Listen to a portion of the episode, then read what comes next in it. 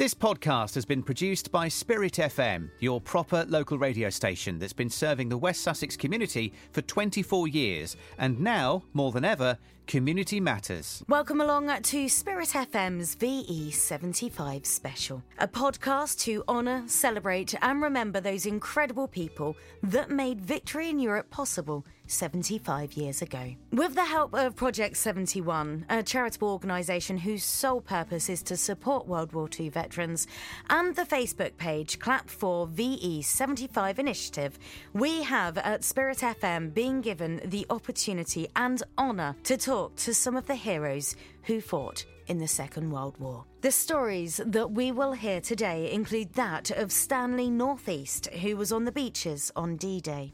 So when Eisenhower said go, the naval boats opened fire. As soon as they started that, the Germans opened fire from the other side. And of course, that was it. That was massacre. Derek Grubb, who volunteered for the RAF at the age of 17 but continued to complete a 34 year career. I, I, I loved it. Flying was, I thought, was magnificent.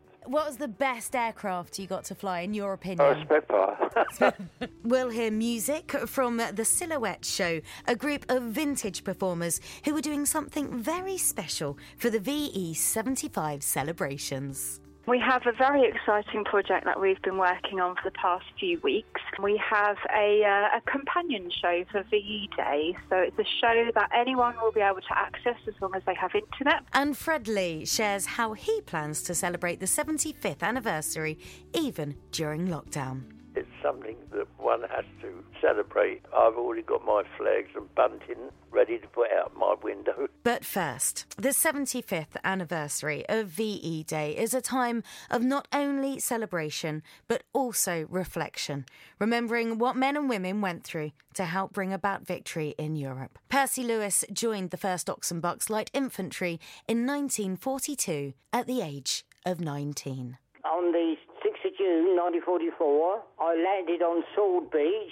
at 4 o'clock in the afternoon. After all the infantry and had gone through, our job was to clear up the beach and make sure that it was all right so that more troops and fuel and ammunition all come in. And then we got um, all, broken up and I got transferred into the 1st Battalion of the um, Black Watch, which 50th Artillery Division. We was on our way up to Rouen there was a river and we come across this river. Jerry dug himself in one side and we come up this side and they, they started mortaring and I got a shrapnel in my left ankle. So I was evacuated and eventually ended up in Stafford Hospital for uh, I think about two or three weeks. Then back over to France, up into Belgium and up into Holland and uh, we advanced up into this small village at night time. I was a wireless operator carrying a, an 18 set on my back. The officer says to me, uh, you keep close to me. I said, right, sir. So anyway, we, we stopped at this village. Everything was all right. So the officer said, right, radio back. We're staying here for the night. I said, right, sir. But when I tried to get through on my radio, I couldn't. When we advancing with shells are dropping, I snapped off my aerial rods and I couldn't get any communication. So the uh, officer says, right, you have to go back. I said, right, sir. So I started walking back. I walking along there and somebody shouted, "Hold!" I said, friend. Nothing. So I walked a little bit further on. Somebody shouted, hold. I said, friend. Nothing at all. On the left-hand side of us, there was a load of cottages. They sort of sloped away from the road. One of the doors was slightly open. And I thought, ah. So I walked towards this door and a German stepped out with his rifle on me. And uh, two German paratroops came out from the two doors down, took me along round the corner down into a dugout full of blooming Germans. They looked me out, took my gear off of me and, and dumped it on the floor. Then they uh, took me out up the, the steps. There was an officer, a German officer in front, and then me and a soldier at the back with a rifle in the back. So we started walking down the road. I could hear a load of firing going on. I thought myself, ah, I better know. That's where I came from, and our blokes have had a bit of a bust up. After the war, I found out that there was 12 of us up there. I was the only one that came out without a scratch. The rest of them got, got killed or wounded, so I was blooming lucky there in that respect. Anyway, they took me back to this big castle took me downstairs into the dungeons down back there, and there was all Germans are cleaning all their kit, and there were two chaps there from head to foot in mud. They was asleep, but oh, did they smell? When they woke up in the morning, I said, bloody hell, what happened to you two? And they said, well, we were walking down the road, we saw two Germans, we ran after them, and we ran straight into a bog. And that's why they were covered head to foot in mud. And uh, those two chaps, I stuck with them all the time I was in the prison camp. Eventually, they'd captured about 12 or 14 of us. And they said, right, your chaps are getting a bit near, we have to go. So they marched us to a railway station. A train came along. It was all cattle trucks with all barbed wire around. And we ended up in Bremerhaven in the marshalling yards. And we hadn't had anything to eat for three days. They led us out two at a time to grab our potatoes, to rub the dirt off and eat, eat them raw. I ended up in Stalag and led me at Fallingbostel, where I was a tank prisoner of war. They never ill-treated us at all, but the only trouble was we was all starving. I I was 10 stone 10 when I got captured. I was 6 stone 2 when I was released in 16th of April, 45. To be such a young man to see and experience all of that, it must have just been must have been terrifying in parts. Well, I think the worst time really was when we was in a prison camp, we having no food. That was the worst part of it. Yeah, I had another two years in the army before I was demobbed. So, do you remember where you were when Victory in Europe was announced? Home on leave then. So, were you there for uh, the celebrations and the street parties? Yeah, we had dysentery bad, naturally, but they laid on so many parties you couldn't you couldn't even drink a drop of lemonade else. It went right through you. What does VE Day mean to you now? 75 years on. It seems a bloody long time ago, I tell you.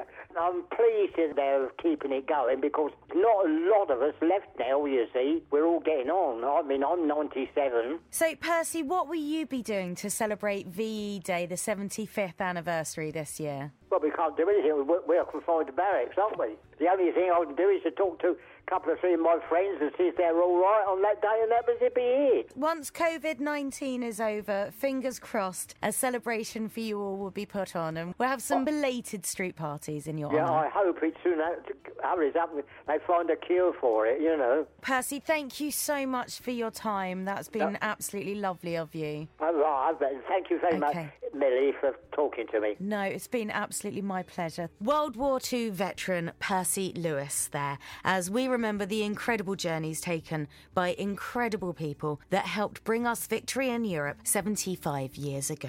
Now, Stanley Northeast was called up at the age of 19 and joined the RAF. He starts his story on the 6th of June 1944, D Day.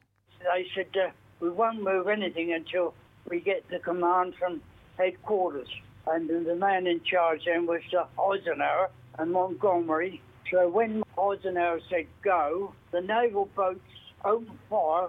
As soon as they started that, the Germans opened fire from the other side. And of course, that was it. That was massacre. Everybody was uh, come from behind these battleships to make this landing on the beach. And of course, you just didn't know what was going to happen next.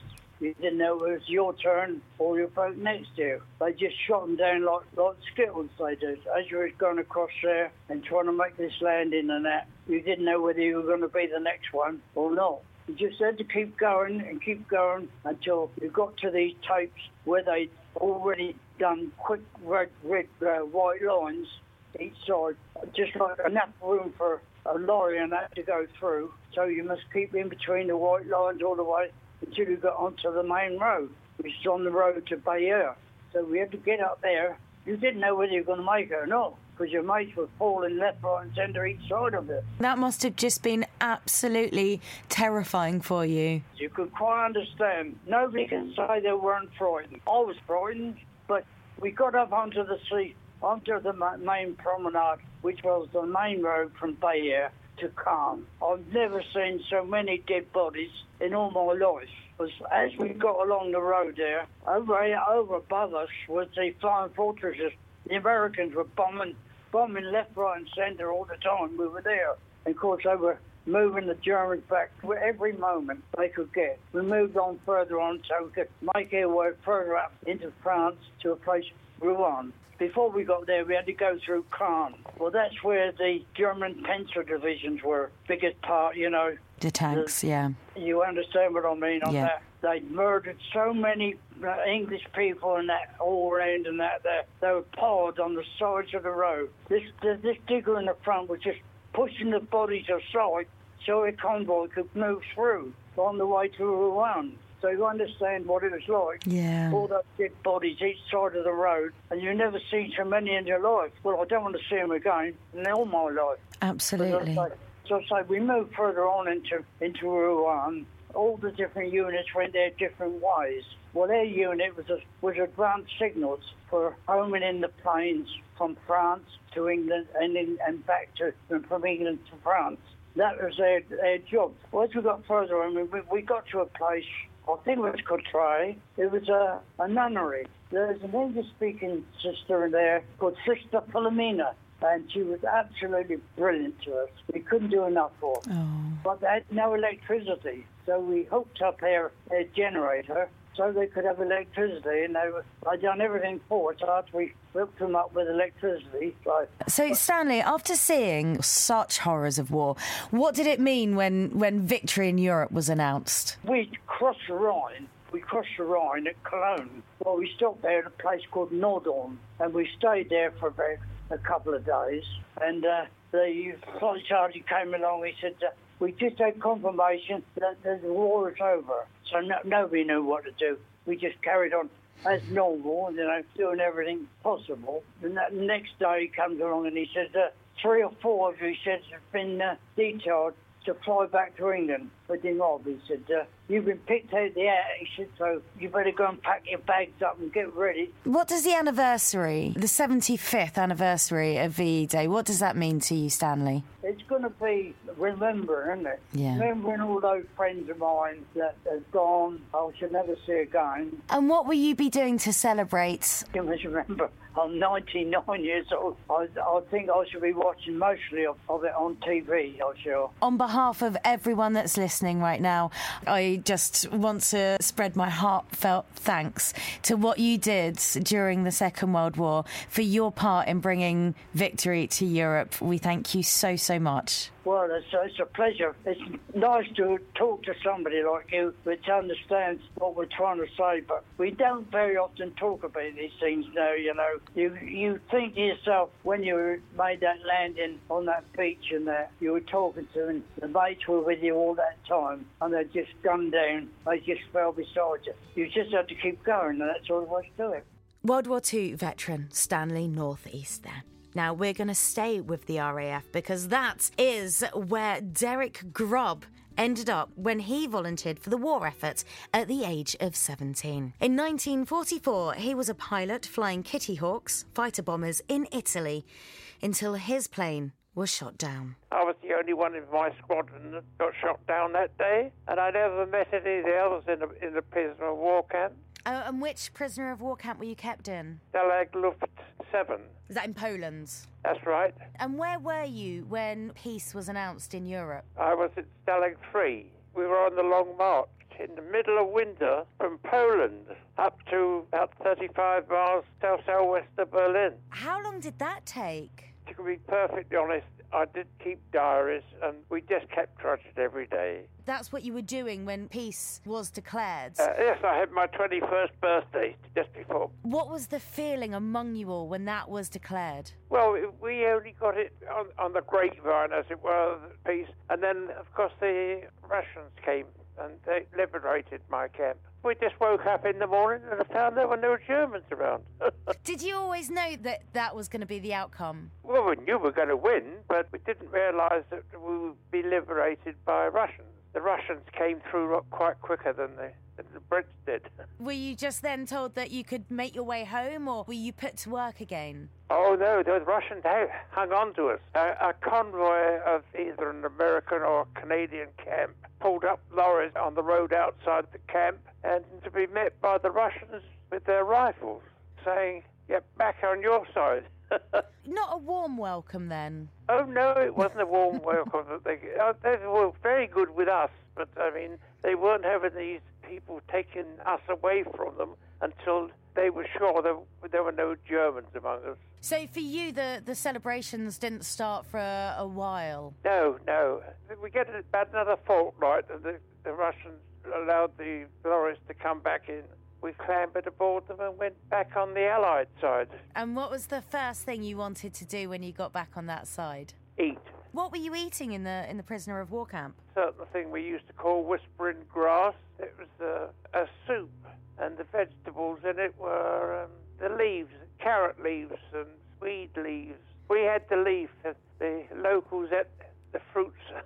and you just had the leaves that were left over. Uh, uh, it must have been harrowing for you. So when you, you did get back, you had a good feed, and then what did you do to celebrate when you got home? Well, I was with, with my family, of course, and we had a bit of a celebration because they'd all missed my 21st birthday. And then uh, I was asked what I wanted to do, and I said I'd like to uh, have a, a conversion course and go back flying again. And they said, all right, you can do that if you want to sign on for four years. So I signed on for four years, got a refresher course in flying, and went on Spitfires. Oh, so you continued with the RAF? Yes.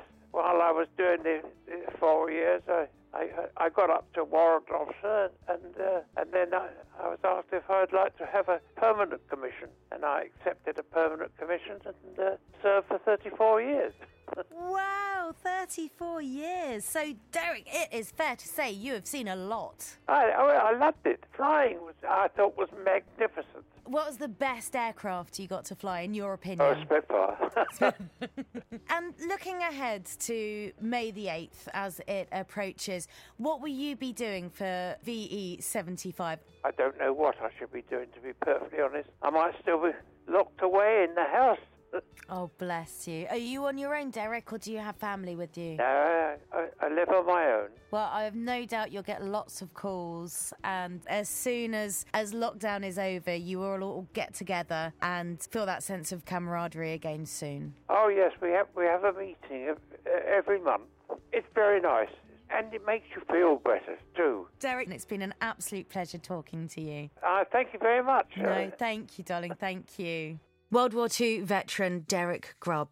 Just yet another incredible journey undertaken by an absolutely incredible man. Now, many services and celebrations of the 75th anniversary of VE Day had to sadly be cancelled due to COVID 19.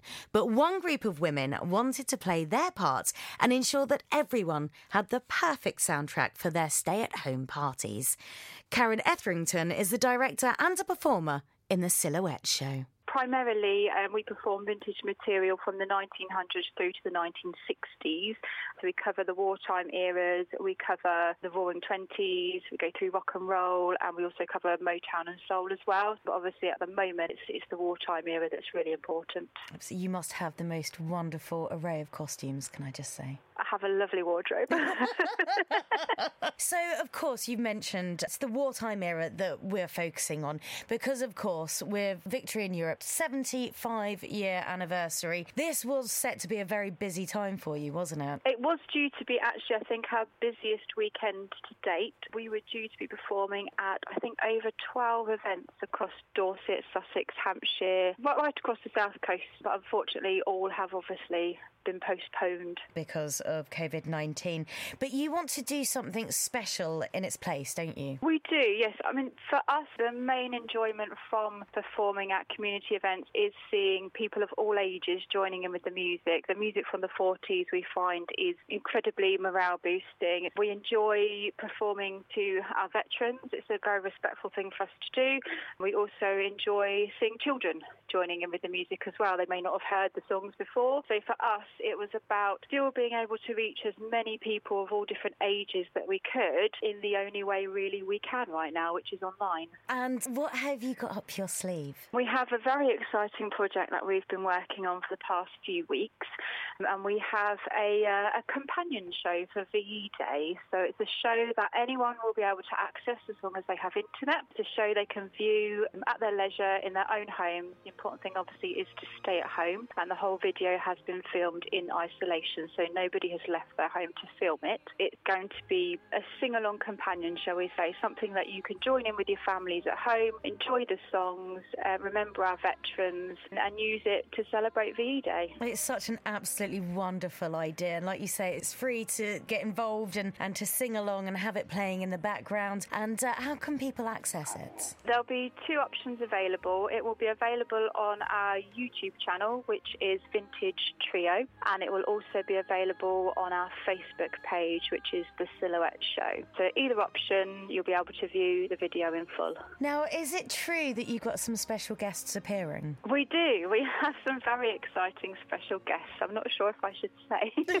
um, we approached some people from across the community who we have worked with in the past.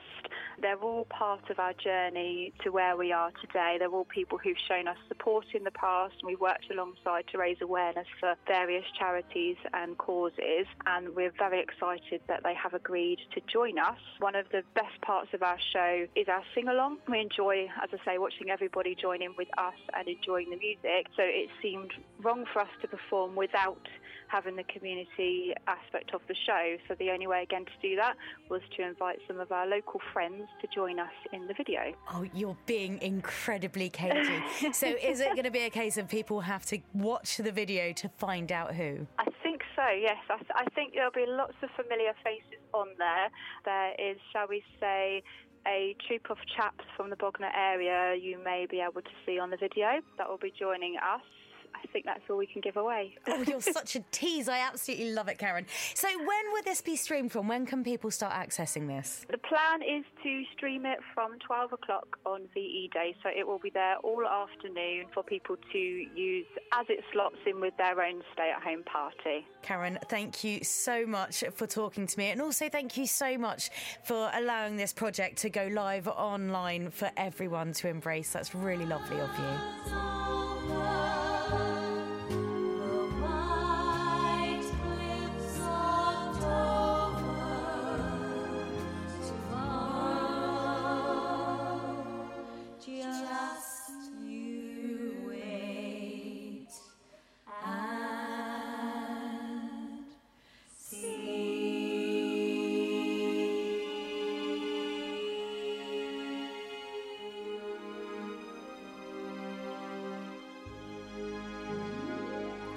Karen, the director and a performer in The Silhouette Show. So, the 75th anniversary of VE Day, as I have mentioned, is not only a time to celebrate, but also to reflect. Fred Lee volunteered at the age of 17 and joined the Royal Navy in 1943.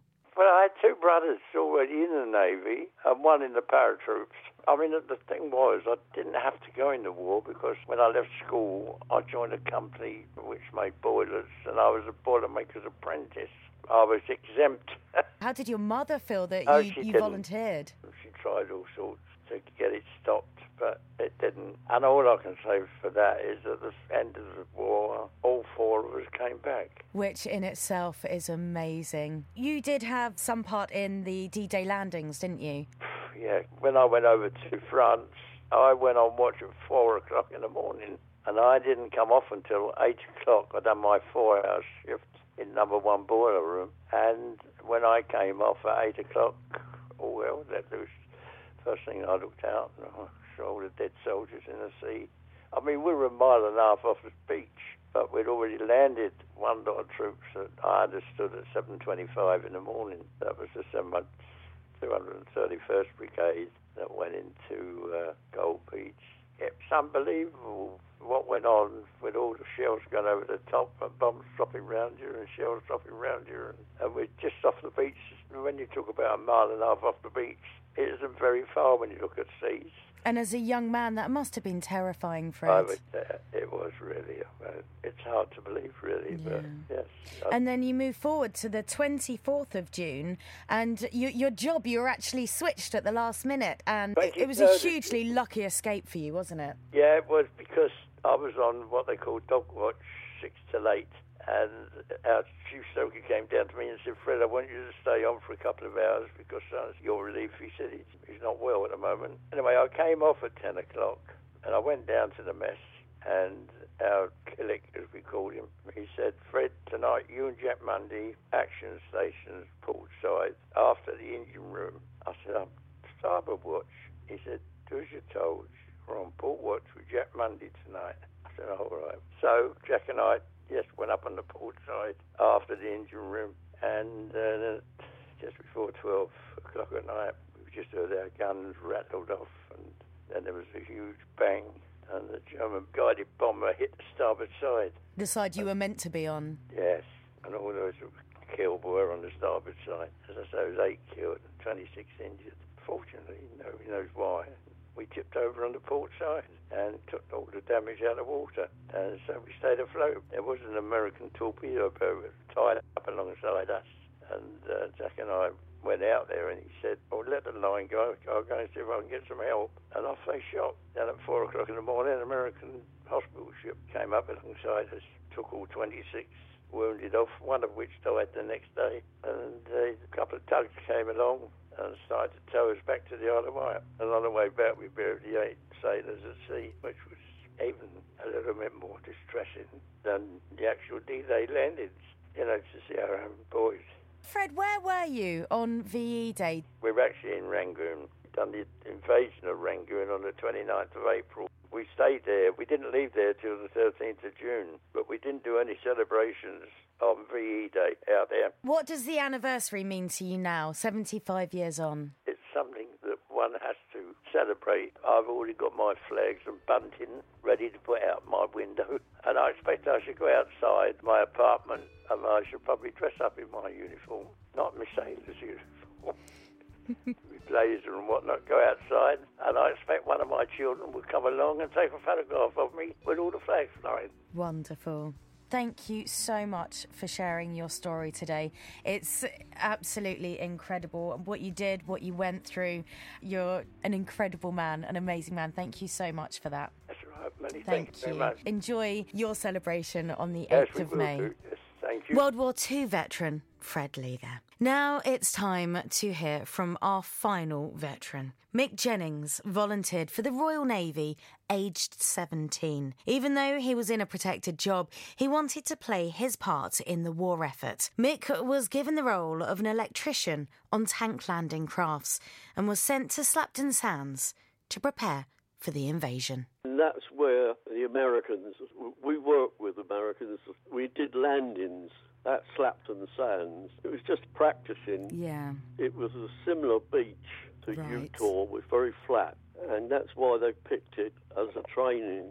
I don't know whether you may have heard, but in that time, I think it was April before June, three American landing ships went out. And unfortunately, they got caught. Two E boats came out and caught them, and they sank one and made a terrible mess of another. So about 700 people lost their lives. That was ah. before D Day. And Right. but it was all kept very, very quiet because they didn't want the Germans to find out. Of see. course. So coming to D-Day itself, did you you went along with the Americans? Yes, we did. We loaded up, which we didn't know again whether this was going to be a practice run. So it started, but weather got bad and we had to put into Portland. It was stopped for a day and then we went off on the 6th. And what happened when you landed? As we went in, there were some explosions on the shore, and Americans looking at it, and they'd, had experience in North Africa, and one of them said to me, "Oh, that's 88, 88 millimeter shells," and of course, when we let them off. it's Very shallow there, and the tide went out, so we got stranded. And in that time, there was a few shells landed, but very, very luckily, they they, they just went each side and did a few uh, shrapnel holes. I decided not to stay, and I ran- up the beach and, and jumped in, uh, sort of dug out with a, the American there. I'm not quite sure what his job was. I thought he had to be a beach master or something. I, I, I'm always getting ribbed about this because he had a Hershey bar, so he shared it with me.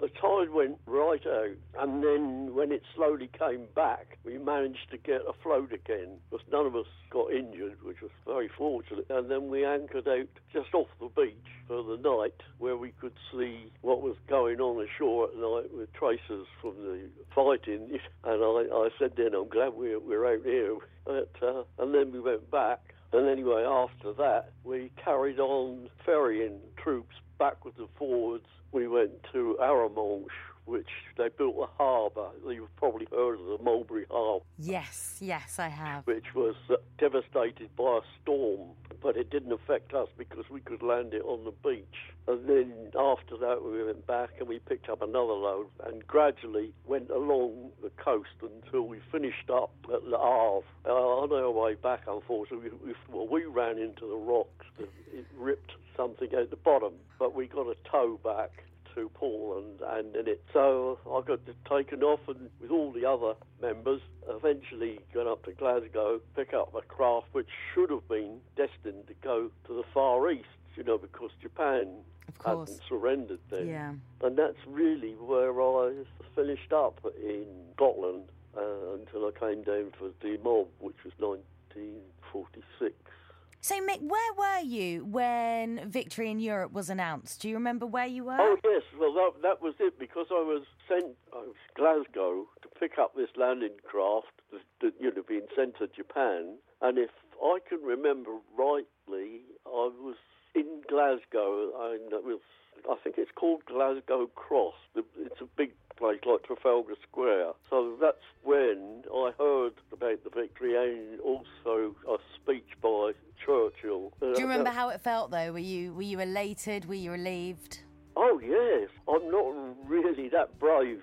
We lived in Surrey when the war started. I was about 14, I suppose, and laying in bed when they started bombing, and you could hear these blooming bombers coming over, and they had a funny noise. Anybody that's heard it, and you could tell it, and the sirens went, and I laid in bed, and I used to think, oh dear, I wish it would stop. I wish these as I say, I, am not particularly brave. well, Mick, I think you're incredibly brave, and I'm fairly sure every person would have been laying in their bed listening to that sound, thinking exactly the same thing as you. So don't ever put yourself down. Going forward, 75 years, it's obviously the anniversary of VE Day. What does that mean to you now? Again, it's such a long time ago that if it had happened uh, earlier on, you know, I would have been only too pleased. Well, I'm, I'm still pleased the, the fact that, it, it, that people aren't getting bombed and, you know, it's all resolved itself, fortunately. Thank you so, so much for your time and thank you so much for your service. Oh, thanks very much for that, nice. That's very nice. World War II veteran Mick Jennings there. You've been listening to Spirit FM's VE75 special, remembering the incredible things that men and women did to bring us victory in Europe 75 years ago. Lest we forget.